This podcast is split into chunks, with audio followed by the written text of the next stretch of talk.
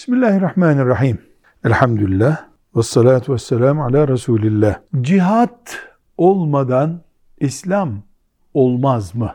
Soru.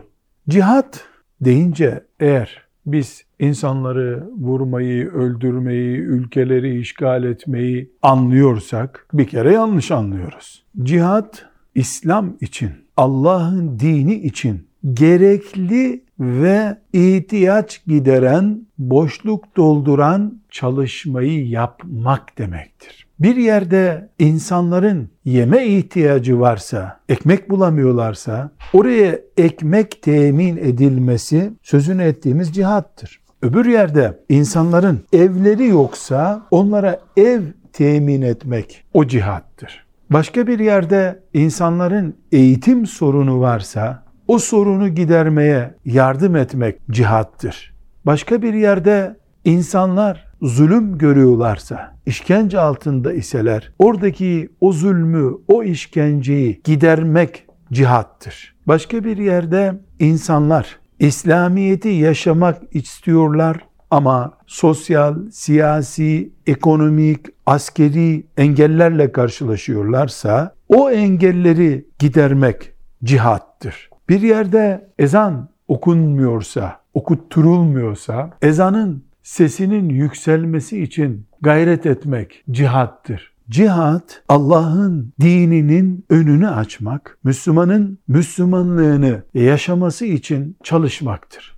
Bu eğitimdir, ekonomidir, siyasettir, ticarettir, ziraattir, hayatın ta kendisidir. Cihat hayattır. Hayatın içinde bir İslam olgusunu güçlü tutmaktır. Şimdi bu soruya genç kardeşimin sorusuna cevabı kendisi versin. Cihatsız İslam olur mu? Ben de diyorum ki cihat olmalı değil mi? Göreceğiz ki cihat kelimesini kafirlerin yığdıkları anlam bütünlüğü içerisinde gördüğümüz zaman vurup kırmak, kesmek, hakkın olmayan bir eğitimi yapmak, hakkın olmayan bir işi yapmak olarak bize tanıtılıyor. Böyle reklamı yapılıyor. Aslında cihat Müslümanların yaşadıkları dinini hür bir şekilde yaşamaları, İslam dinine ulaşmak isteyenleri bu dinle buluşturmayı sağlamak ve Allah'ın sesinin kısılmasının e, edilmesi durumunda hayır Allah'ın sesi en yüce sestir.